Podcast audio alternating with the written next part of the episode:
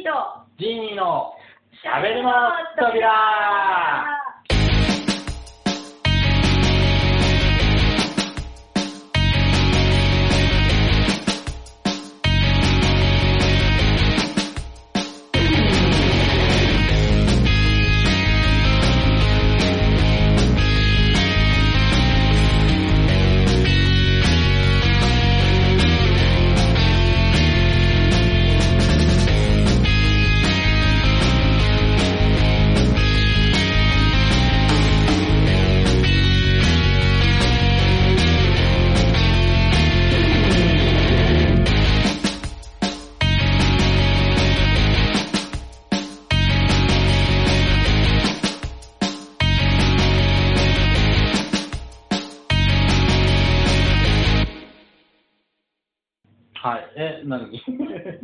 どうぞどうぞどどうぞって言われても。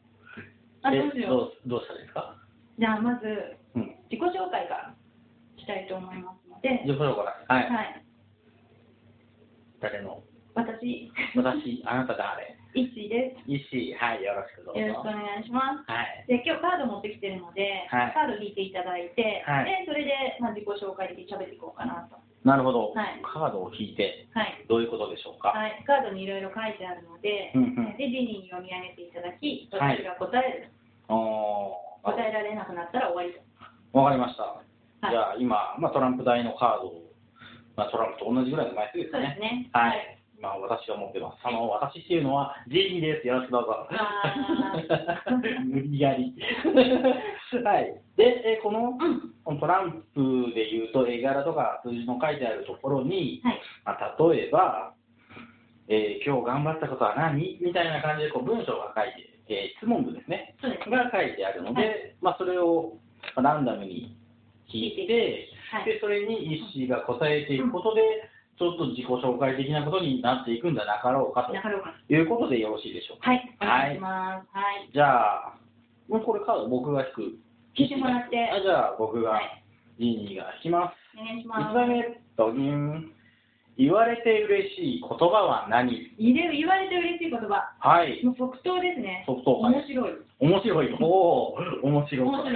面白い。が何よりですね。何より。はい。まあ楽しいとか面白いとかっていうのが一番ですね、ほうほう。常に、常に？うん。いろんな仕事をしていく中でも、うん。仕事一緒にした人で、やっうん。ぱり面白いねって言われるとやっはいぱよっしゃって思う。へー。どんどんな内容でも面白いねって言われるのが最高そそこは自分でボケてるつもりないのねあ、そう。例えば段ボールを潰すはい。ね段ボールを潰す作業というのがねあったとしようそう、風作業で面白いねって言われる段ボールを潰す作業があるのねはい。で段ボールを一生懸命こう爪でねうん。ガムテープの部分を剥がしてはいはいはいるわけだ。まというか普通そうするでしょあ、まあ、道具がなければ。道具がなければねで一生懸命一生懸命剥がしてると、うん。その剥がれなかったりするのよ。紙テープだったりすると。ああ。でそれを一生懸命剥がしてると面白いね。って言われます え？全然なんか面白い声とかわかんないですよ。はい。でもねまああるおばちゃんに言われてた言葉なんだけど、段ボールを潰そうとしてて面白いねって言われたの人生初だったのではい。面白いですか？って言ったら あじゃあ爪でこのテープ剥がす気って言われて、いやいやいや、どこで剥がすんだいって思うじゃない？じゃあ、おばちゃんが、こう構えてこうよというふうに、は一気に潰す方法をレクチャーしてくれたの。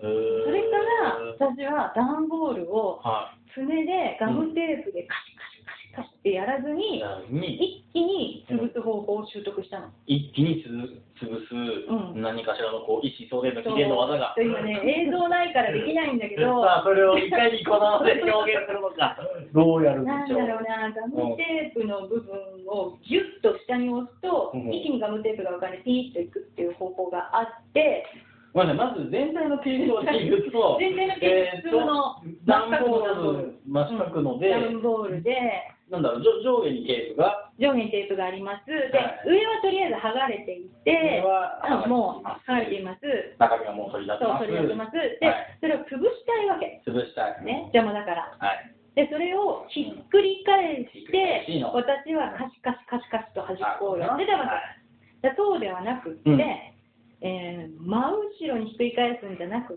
て、うん横向きに横向き。立てて、はい。はい。ガムテープがうん。くっついている端っこと端っこを両手の親指でポンって押すと簡単にテープが浮き上がってくるっていう方法があるんです。わかんないよね。ガムテープの端っこの端っこ。立ててグッと押すとガムテープが一気にピューって剥がれてくる。爪を痛めることなく剥がせるという技があるんです。でそれをそんなの知ってる人の方が少ないじゃんって思うんだけども、うんそれを一生懸命やってたら面白いね言われたことがあって。なるほど。そう。若干今の話を聞いてると、その面白い点には、ちょっとした毒が入ってる気がしないでもないですけど。毒が入ってたと思う。毒が入ってたと思うんだけど。あんたちょっとそんなやり方じゃ遅いわよっていうのが入ってたと思うんだけど形としてははい。そういうふうに言われる時って2パターンあってうん。毒が入ってる時と単純に面白いねって言われる時があってでも毒が入ってても、うん。面白いねって言われた時におこれは何かあるぞと。語りたい何かがあるぞ。でこれ結構勉強ポイントとか学びポイントなのでその時にねちょっと若い頃にはイラッとしてたわけだ。毒が入ってるぞオーラが出てるから。う。わかるんだけどこれ教えてください。うん。どうやるんですか?って言うと語ってくれるわけごいですね、それは。そ逆転の発想。う。そう。で逆にそれを習得して、うん。ね、何かの機会に段ボールを潰すなんてことがあるとお見見てごらんと。こうやると早いんだよあっていうあ、いきますね。結構これがまた、ねうんうん。受けたりするんだなでなるほど。面白いね。っ て正しい意味での面白い。に行くわけ。行くわけだ。うん。素晴らしい。そんなエピソードを話しつつカードをめくっていこうかなと。はい。じゃあちょっと言われて嬉しい言葉は何？面白いということで、面白い内容が聞けたんですかね。続いて、はい。笑顔にしたい人は誰？笑顔にしたい人は誰？はい。笑顔にしたい人。したい人は誰、うん。笑顔にしたい人。ね、難しいね、難しいですか？うん。声のトーンが下がる。そんなに？これほら教科書的な答えで言うとさ、はい世界中のみんなとか言うところなんだけど それは教科書なんですかね？だいぶだ道徳の教科書っぽいですね。笑顔にしたい人？うん。笑顔にしたい人ねうん。なんかね今したいっていう部分にねちょっと引っかかってる自分がいるかな、おっとなんだろう、したい？したい人のしたいの中になんか仕掛けてる感がちょっとあ感じてしまって。なるほど。笑顔にしたい人っていうと難しいな。じゃあもしそこがうんすんなり、うん。多分このカードの意図するとこの、うん、だった軽い意味での、うん、ちょっとほら今面白くない顔になってるの分かるけど 笑顔になってくれたらいいなってあ笑顔になってくれたらいいな。なんじゃないかなって思うけど。あそうね。ナイスフォロー。そうね、うん。ちょっと軽くなったね。はい。うん笑顔になってくれたらいいなって思う人、うん。うん。それだったらいっぱいいるかなと思ってて。まあうちの父親。私の父親かなじゃあまずは3人ぐらい上げてみましょう。あと2人ぐらい。あと2人？いやなったらいいなっていう人。私の父親はまずね昭和一桁でねうん。あまり笑わない人。おー。あまり基本笑わない。昔ながら。昔ながら。ですねうんそうそうそうそう。あとは誰かなかな。ったらいいなって思う人。うーん難しいななんで、結局難しくなってるの個人名じゃ思い当たらないな。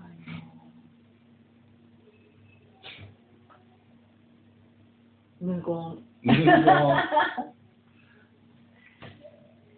みんなさそのさ笑顔のさなんかこういろんな笑顔ゲージじゃない笑顔レベル？笑顔、うん。うーなんだこう笑顔の1234みたいなのがあったりして、大笑いを笑顔というか、うん。なんかこうニコッとしたレベルで笑顔っていうかってあると思うんだけど、うん。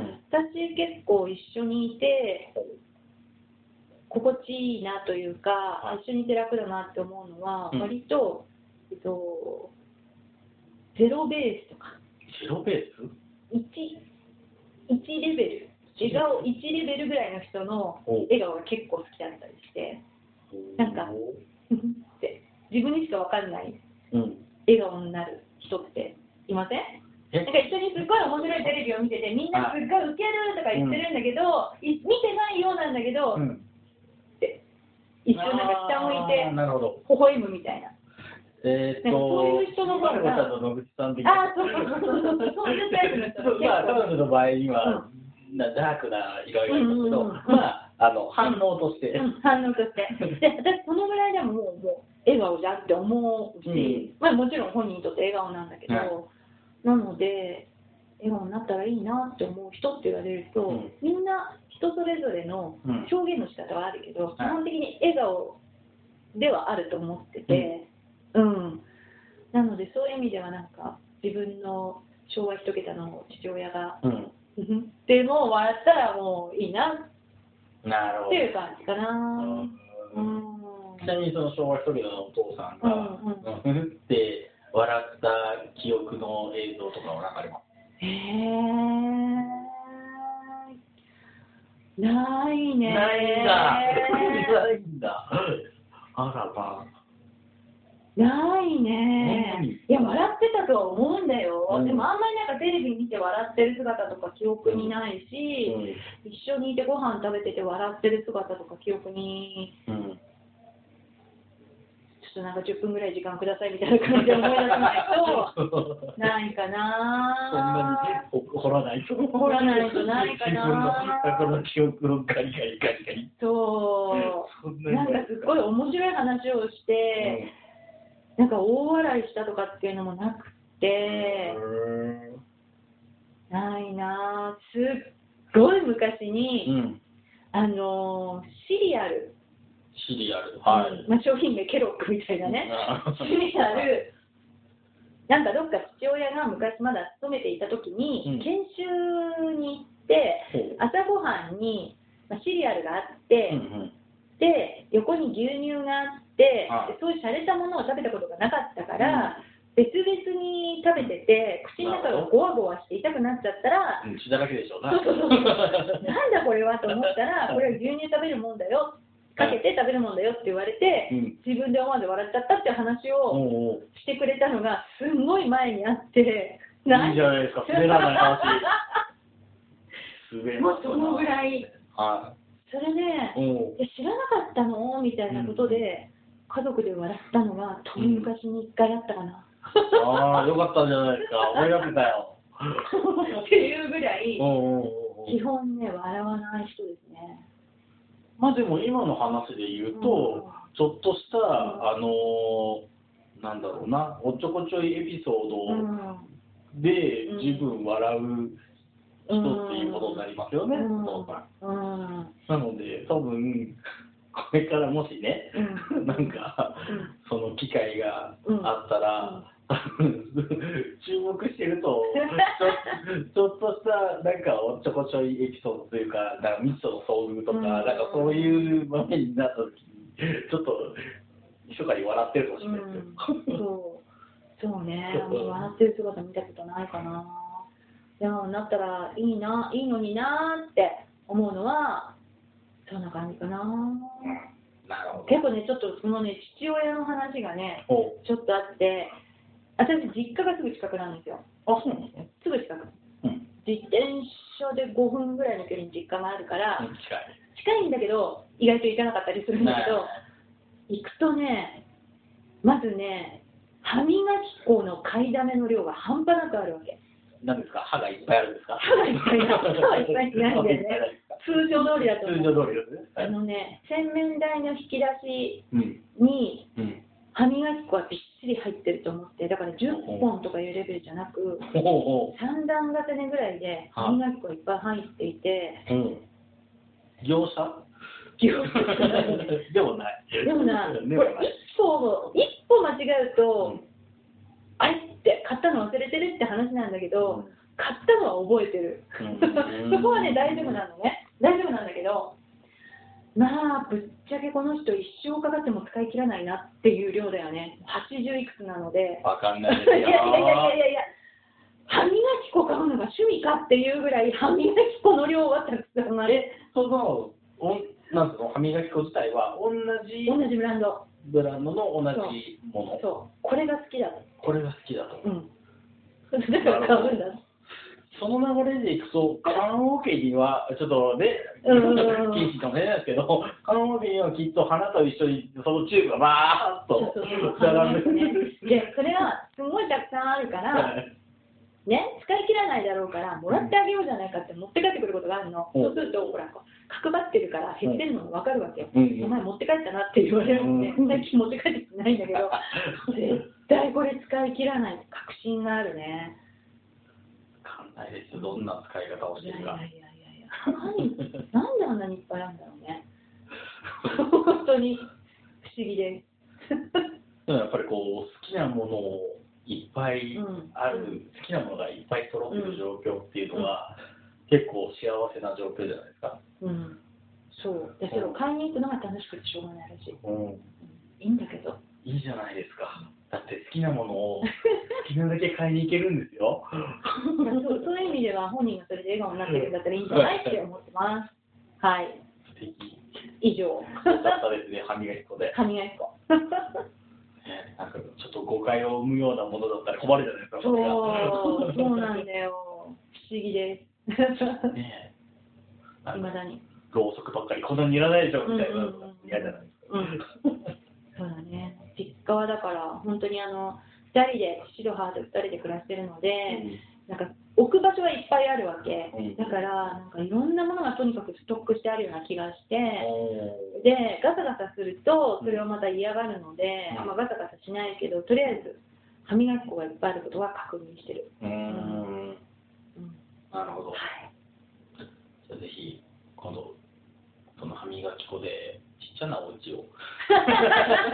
本当だねちっちゃなお家を作りたいで、あの、すごいね、歯磨き粉がいっぱいな、みたいな。本当に本当にちょっとあの父エピソードは本当にいろいろあるのでなんかあの80過ぎたって言ったでしょ？ちょっと今思い出したんだけど聞いてくれる？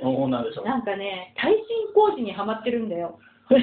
これでもかっていうぐらい耐震工事してるわけ。でハマることか。はまる、はまる、すごいね、うん。針を入れたりとか、ものすごい耐震工事してて、うん。で、なんかこう、1回で終わらないのね、今度ここが弱いんじゃないかとかって言って、どんどんこう、やっていくわけ。はい。で私はいっそのこと建て替えた方がいいんじゃないかっていうぐらいうんしてるわけ。うんねうんでもう80過ぎてるでしょ？はい。でまあね、いろいろその後のことは弟と話さなきゃいけないことあるんだけど、これ一気に建て替えた方が早いんじゃないかと 思うわけだ。なんだけど、今ね、せっせせっせとね、耐震工事してるから、もうなんか言えなくなっちゃった。建て替えたら？みたいな。ていうか、建て替える予定出しても言えないよね。俺の家だと。ショック。そこは言わないでおきます。はい。ああでもお父さん的にはその建て替えるいっぺんになんか全部バンっていくっていうよりは、うん。こう一個一個こう問題点じゃないけど、うんそのあまず俺見つけたぞっていう。しかも2階建てでうん。母が2階で寝てて父は1階で寝てるのね、でうん。1階限定で耐震工事してるから。まあまあまあまあ1階が無事だったら2階もまあ 得てして無事になる可能性はね。俺が寝てるところが危ないっていう。俺のところをシェルターにしろよっていうぐらい全部針を入れてうん。やってます。なるほど。うん。そんな感じはい以上です。じゃあ次はい。行ってみましょうじゃあ次の。はい。カードは投げ好きなスポーツは何？好きなスポーツ？はい。これ自分がするスポーツは今ないね。まあ、プレイヤーとしてじゃなくて。プレイヤーとしてじゃなくて好きなスポーツ、うん。好きなスポーツうーん何かな。昔はよくね F1 とか見てたんですけどね。最近見なっちゃったかな。不安。F1 は見てた時期ありますね。うん。フジテレビがね。うん。勢いがあった時代結構 F1 を見てて、まだ古舘さんが。あ、そうそうそう、現役でやって現役でやて、ってて。現役でやってて。現役なんだけど。現役なんだけど、その頃に、うんと、見に行きたいなと思ってて。で、ツインリンクモテキっていうのが。栃木かな、茨城かな、栃木かな、うん。モテギにあるんですよ。で、ツインリンクモテギっていうところがあって、ここ F1 とかやってないんだけど、こう、カーレースをやる場所があってね、はい。そこの実際に走る場所に、ゴーカートで自分で走れるっていう体験みたいなのがあって。そこに自分で走ってみると、なんだろう、こうすごい斜めになってるのが分かるわけです。うんうんうんうん。あこんな斜めなところを走るんだと思って、で F1 を見に行きたい、見に行きたいって思っている時に、アイルトン・セナの事故が起きてそれからなんか一気に冷めちゃったかな、なるほ行かなくなっちゃったかな、ど。セナありきで。セナありきで。でね、この間、うん。つい最近、やっとそのアイルトン・セナグッズまでいかないんだけど、新聞はとりあえず処分した。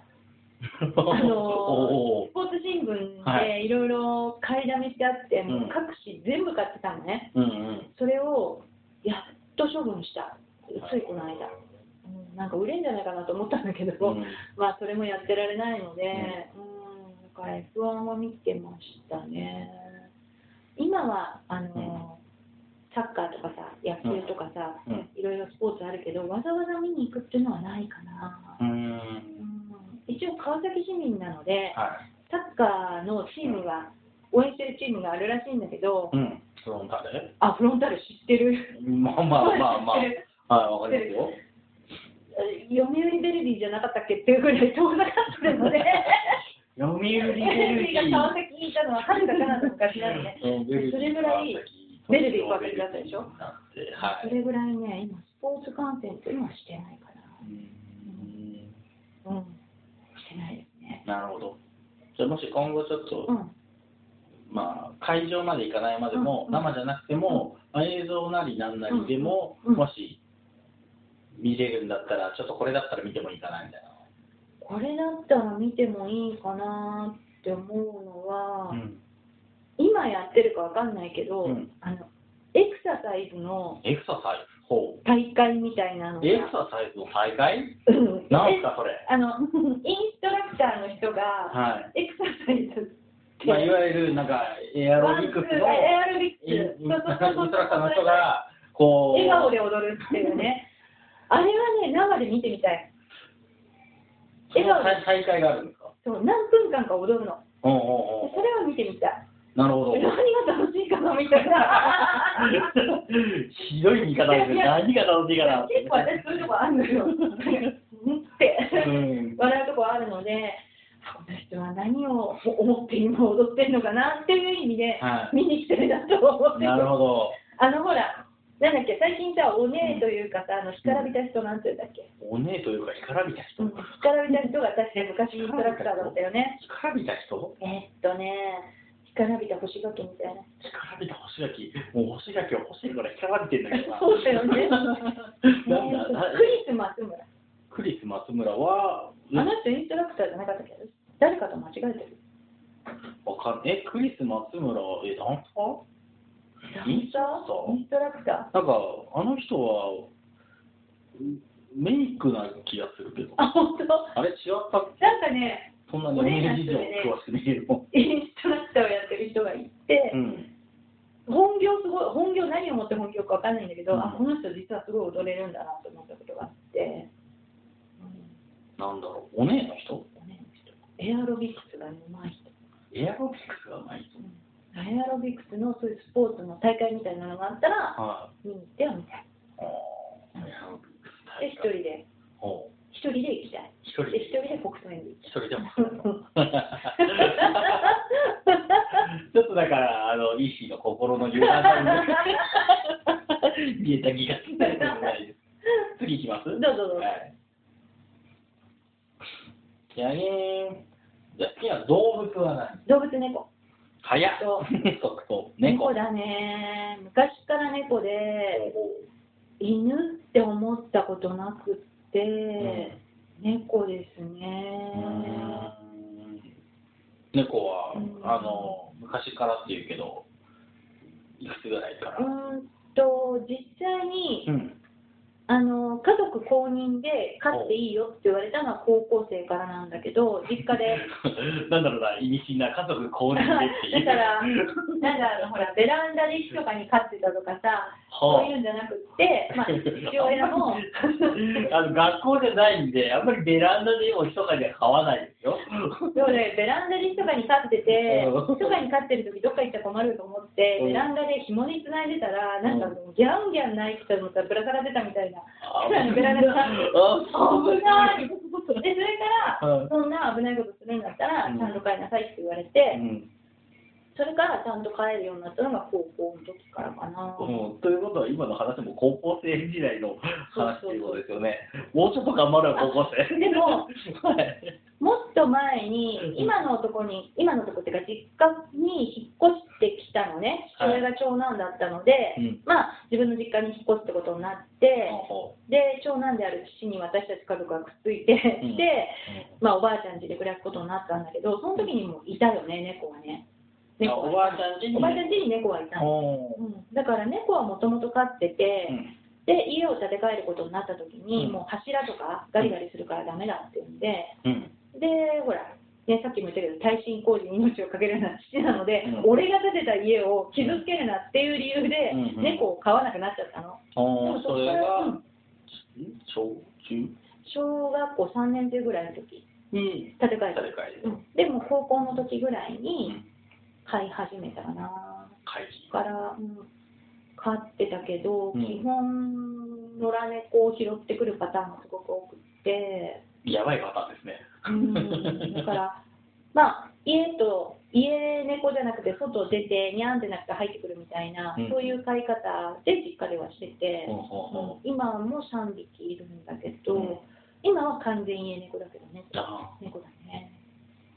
猫の方が楽だと思う、個人的に。まあまあまあ。寝てるだけなの。まあ、好きな動物は何っていうのは別にあの飼う飼わないよあ、そうだよね。別としてそうだよね。はい。そう猫ダメな人って、うん。骨っぽいからダメっていう人が結構い。て、くにゃくにゃーんってなってて、なんか骨がダメみたいな。へ人がーいて、くにゃくにゃんっていう、なんか背骨がダメみたいに言った人がいて、くねくねしてんだよね、猫って。掴んでも、がっしりしてないので、うん。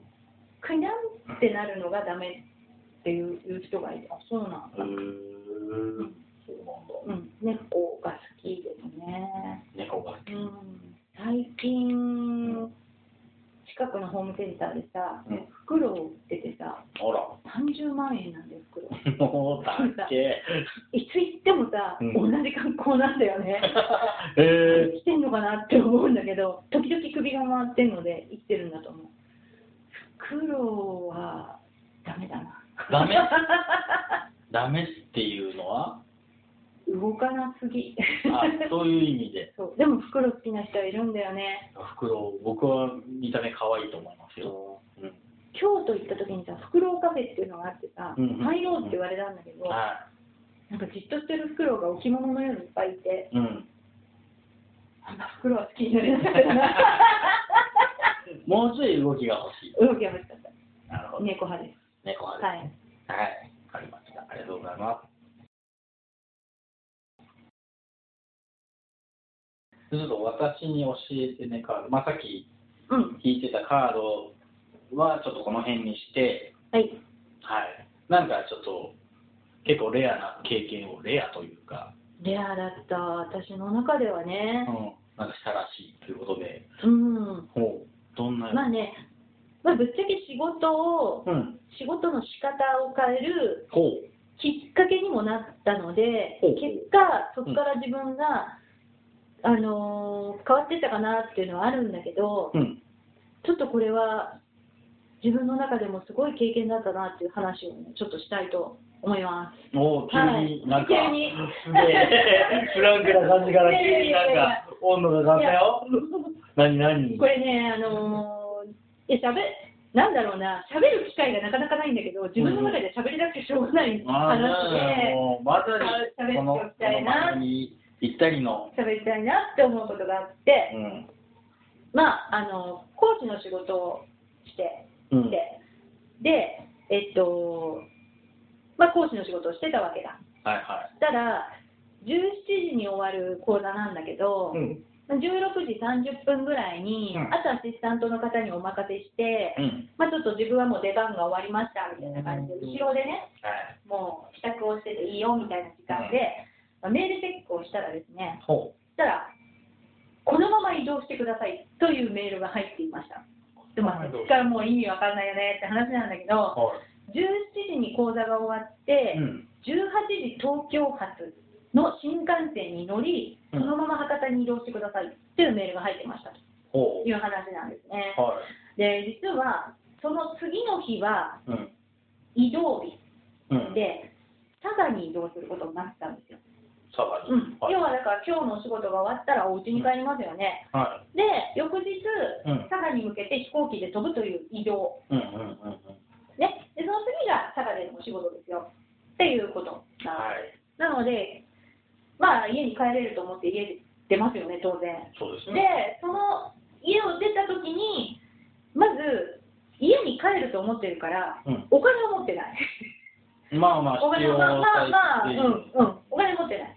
あとは、まあ、当時、ガラケーだったんだけど、ガラケーの充電も、まあ、今日はこのぐらいで持つかなっていうことで、当然、充電器も持ってない。ああ。よね。うん。なるほど。当然、あの着替えも持ってないよね、普通ね。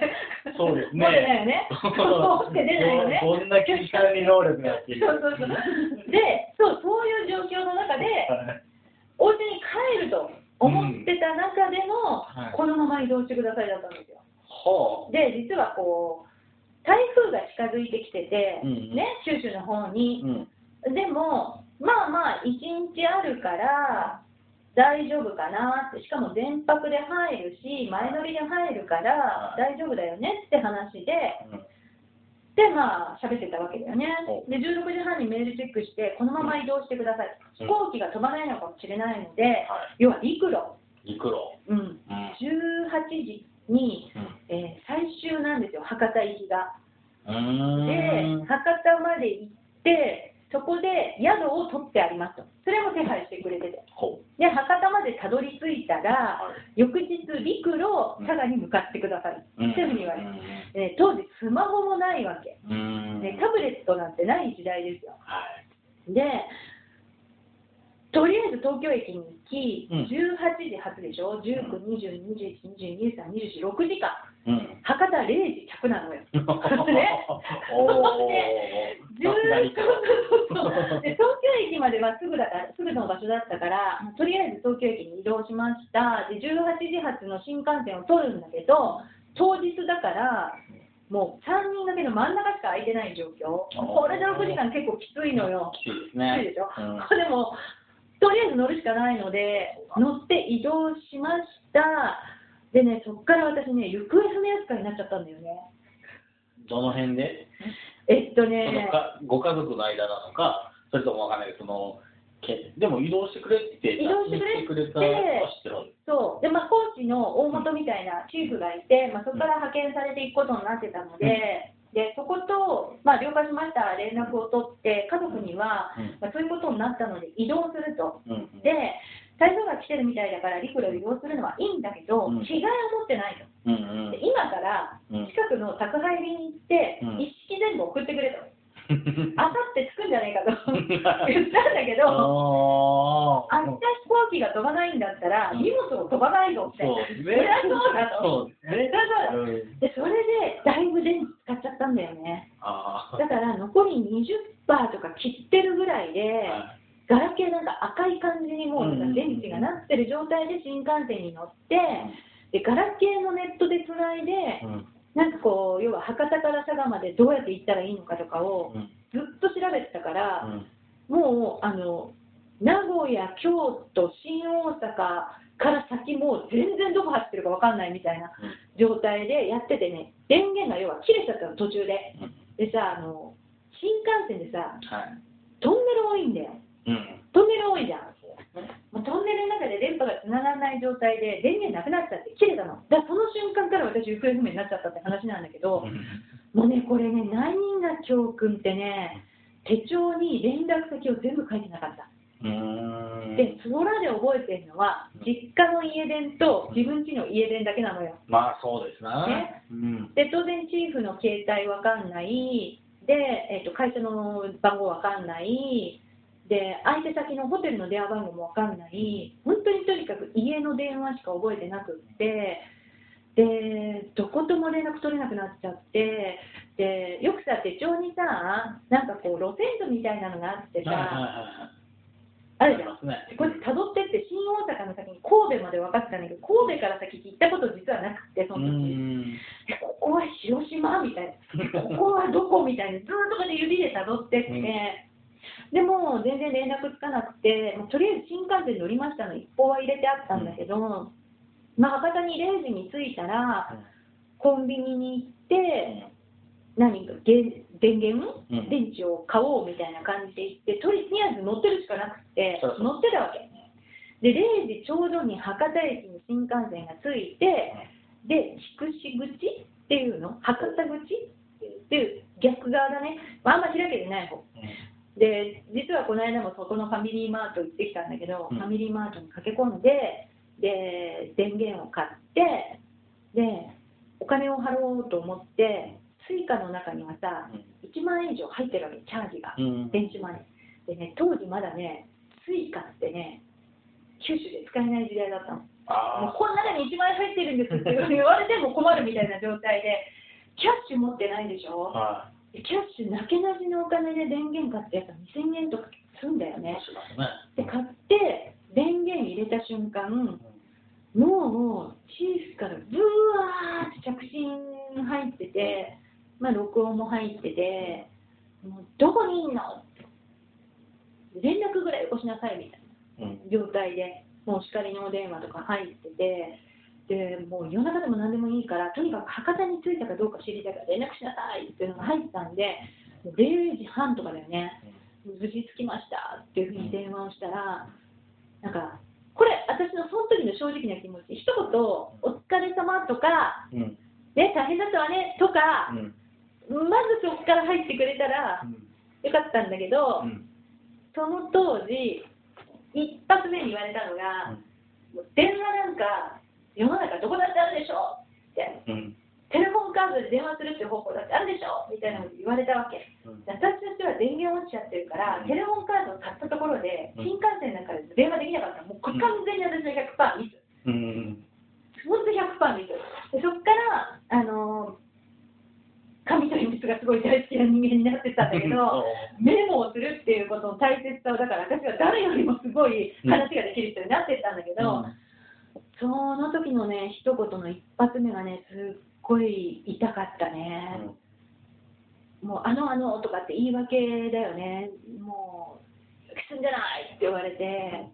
でも気の身気のままで結構夏梅雨時台風時なのでジメジメだったから自分がすごい汗臭いのも分かるんだけどとりあえず取ってあるってホテルに行って本当にもう気の身気のままチェックインをしてなんだろうなそこのねホテルのね窓開けたらね生まれて初めてドクターイエローが横たわってたんだよ窓の外に。涙出て、今喋ってても涙出ちゃう。なんかドクターイエローっていうのあるっていうのは知ってたんだけど、見た瞬間、励まされてるような気がして、結構そこから新幹線が好きになったりしたのよ、実は。ドクターイエローだと思って、なんかこう、ドクターイエローが頑張れって言ってくれてるような気がして。で、そっから、こう、コンビニ行って、生まれて初めてキャッシングしました。クレジットカードでお金を借りるってことだよね。1万円下ろしたよねうん、借りたよね、で手元に1万円がとりあえずあって、そっから、まあ、翌日こう、とりあえずお風呂は入ることできたんだけど、着替えができてない状態なので、結構周りの目を気にしながら、うん気の身気のままなのでは。で、あの佐賀にね、陸路移動しましたね。で移動してホテルにたどり着いてホテルはもともと取ってあったのにたどり着いてチェックインするときにホテルのフロントの人にもうその時も半泣き。実は気の身気のままでここまで来ましたみたいな。ホテルの場でも困ったと思うんだけど不思しましては、うん。この近くで下着から化粧品も何も持ってないから、全部意識変えるところありませんかって言われて紹介されたのが、夢タウンっていうところでさ、佐賀に夢タウンっていうのがあって、割と広島とか博多にあるらしいんだけど、うん。大きいショッピングモールでね、ショッピングモール。そう超でかいショッピングモールで,、で、そこに送迎バスも出てるからって言われて、そこを紹介されて、あの行くことになるんだけど、でもその時のね、フロントのおばちゃんがね、取り乱している。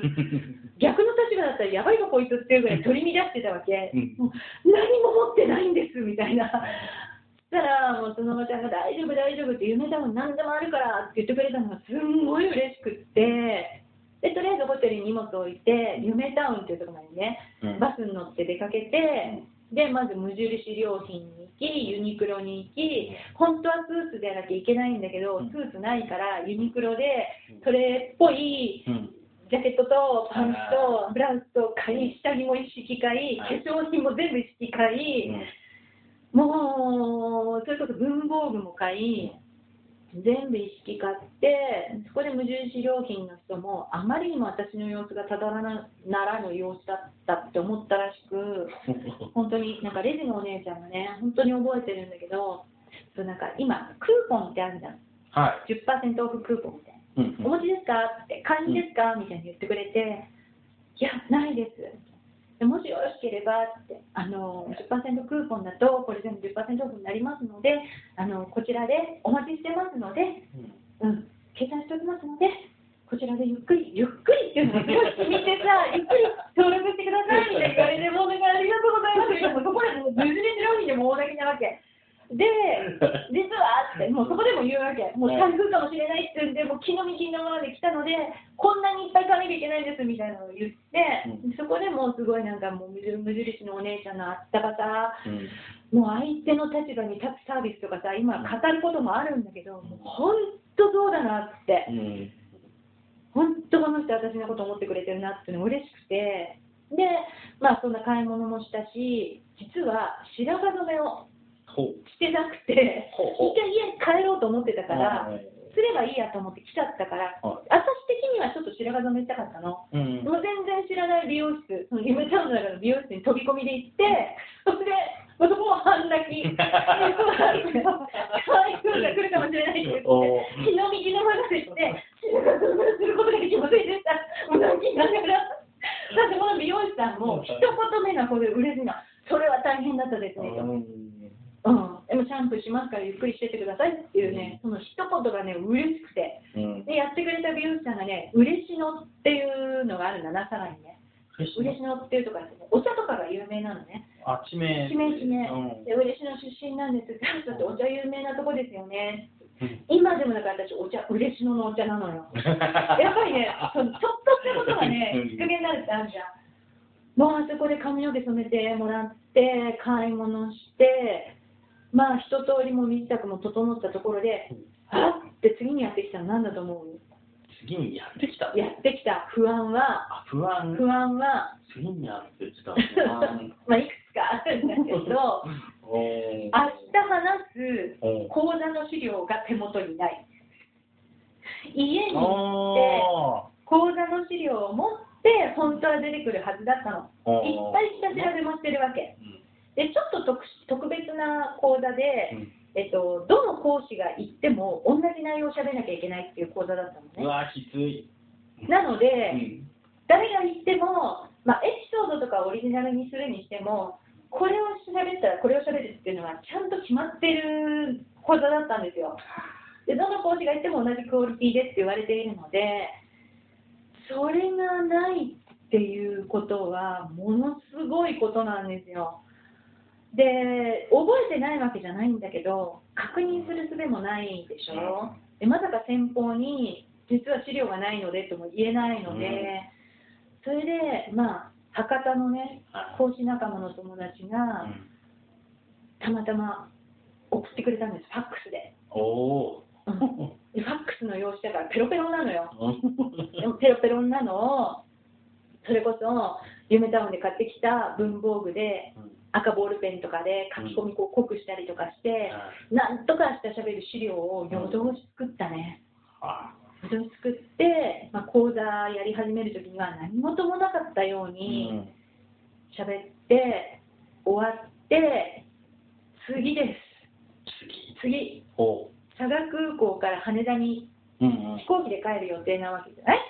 でも、チケットがないんですよ。え、なんで？だって、昨日道のままで来ちゃったから。ああ、そういうことか。もう、持ってきてない。持ってきてない。で、うんえっと、まあ、アナだったんだけど、全日空のマイレージのカードとかでうんタッチして乗るっていう、そのアナのマイレージも持ってきてないから、予約はしてあるんだけど、飛行機に乗れないんじゃないかみたいなうん話だよね。生まれて初めて保険証で飛行機に乗った。まあ、身分証として。そうね。もうそれもすごい貴重な経験だと思ってて、たまたまそのマイレージの番号を、うん。まあ、旦那に電話して聞いてたっていうのもあって、まあ、マイレージの番号がこれで、うん。事前になんとかチェックインって言ったから、ネットでさ、うん。もうマイレージにつなげてあったから、本人だみたいな確認取れてて、うん。なので本人の証明できるうん。保険証があれば大丈夫って話になったんだけど、ああ、なるほど。チェック項目が最小限でそうそうそうそう。で帰りは佐賀空港から羽田空港に帰ってこれたんだけど、もうその本当に最後までハラハラドキドキで綱渡りな状態でだから佐賀に行ったんだけど、うん佐賀ってねなんだなんかね有名な食べ物とかいろいろあったんだけど、朝牛とか。何一つ食べることなく 食べる気にもならず。ものすごい長い長い2泊だったよね。2泊だったよね。本当に。200っぽくないです2泊っぽくない。ちょっとね、そしてね、ここで終わりじゃないので、お実はその続きがまだある。あるある。そこからてきました。でまたここ1日空けて、うん。今度、網走に出張だったの、私。お日本縦断 ね？お網走に出張だったんですよ、はい。まあ、それはまあ家からだからうん。滞りなく出張に行けたんだけど、で網走でさ、まあ、一泊泊まって仕事してうん。帰りますって言って、ねうん。空港に向かおう。お。って向かったら、うん。台風が来てるので、うん。飛行機のやりくりができないから羽田に向かう飛行機が行ってこいできないから飛ばないかもしれないって 言われて、また台風に。だからそれ要は。最初に。そうそうそうそう。あの。最初のやつ。最初に警戒してた。台風台が。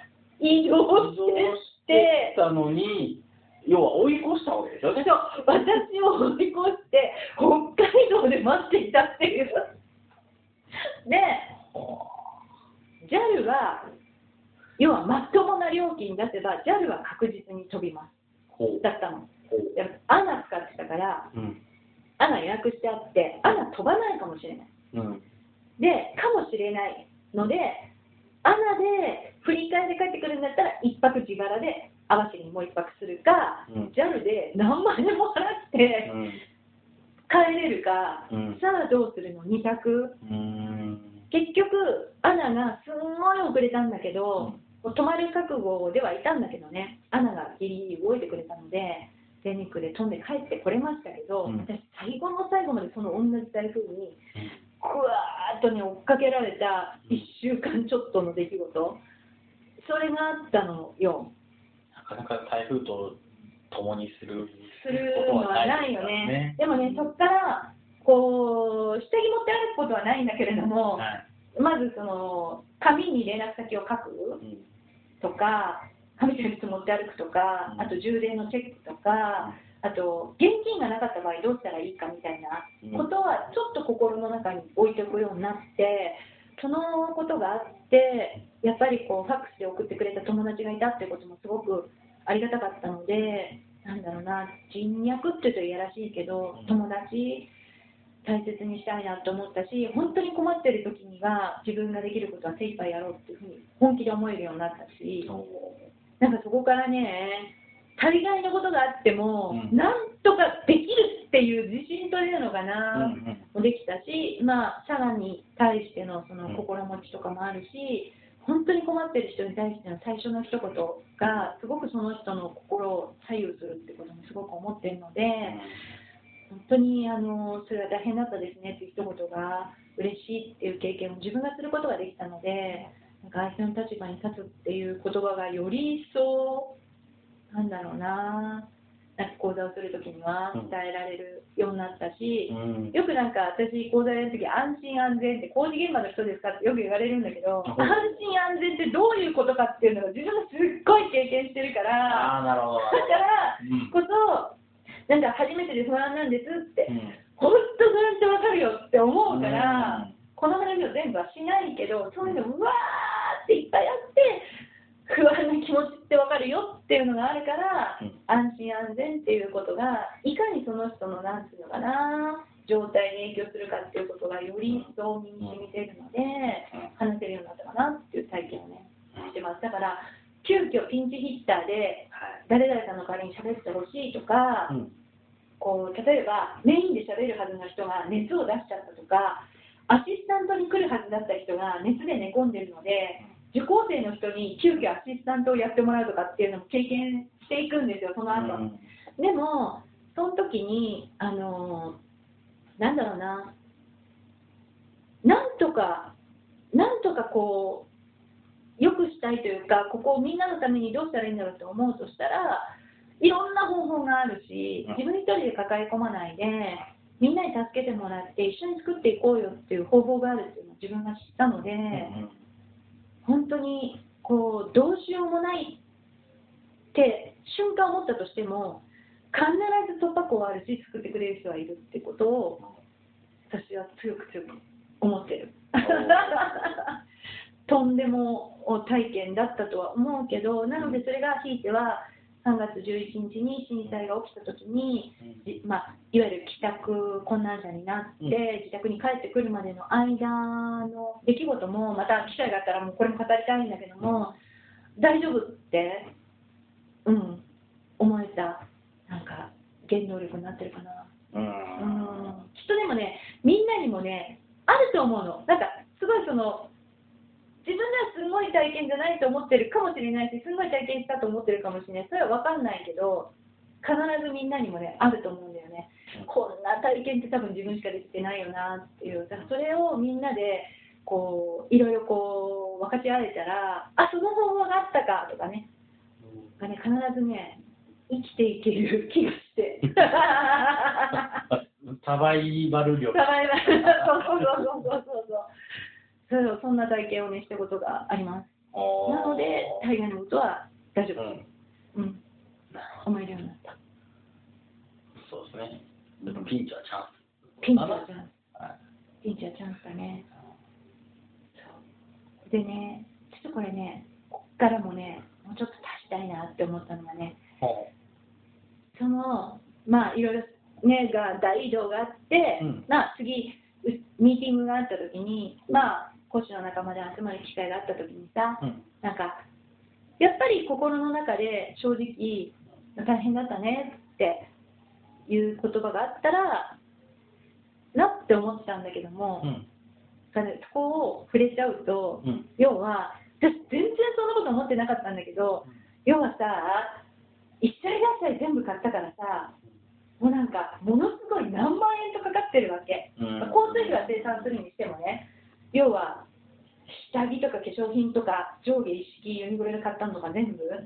が、まあ、5万じゃ効かないぐらいかかっちゃってさ、それを要は請求されるんじゃないかって思ってたらしくて。後で聞いたら、なるほどね。うん。いや危機管理的に、まあまあまあまあ。あのーいやその大元がちゃんと管理してなかったから、うん。要は私が家出る前にさ台風が来てるから、もしかしたらそのまま行ってもらうかもって言ってくれれば私も一応の準備はしていったわけじゃん。でそこをあいつ言い出すんじゃねえかとで領収書を持ってきてうん。これ必要経費ですと。うん。言うじゃねえかと。うん。でもし言われたら化粧品とか下着とかは普段も使うものでしょっていうふうに言おうみたいなことにまそこまでなんか話してたらしくって。完全にもう出来上がったわけですね。そうそうそうだからこっちからはこの間の佐賀の件は触れないことにしようみたいななんかあったらしくてさ。うん。えー、みたいな言うぐらいうん。なんか普通になんか。何の会話もなくなかったの。そんで後から聞いたらうん。どうやらそうだったらしいみたいなの聞いて終わったなって思ったんだよね。終わったな。終わったな。でもねそれが機会になってはい。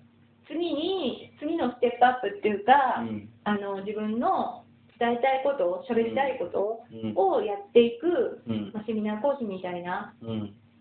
ことになれたらいいなと思ってそこから離れる、うんそれこそピンチはダンスなのでそれがすごいきっかけになったので今となってはあれがなかったら逆に今こういういろんなことはできてなかったと。なるその緊張な経験何があのきっかけになるかわかんないです人生のほどそうですね。確かに。はい。はい。台台風一個の台風が何日間にもわたって。だから今でもあぶっちゃけ日帰りで大丈夫だねって思ってるところはあるんだけど、うん。もし行けなかったらって、もしの方法がある場所だったら日帰りなんだけど、これはって思うところは、あの自腹で経費かかったとしても、前乗りで行くようにしてる。うん。うん、そこは 自分で今うんやってることかな。はい。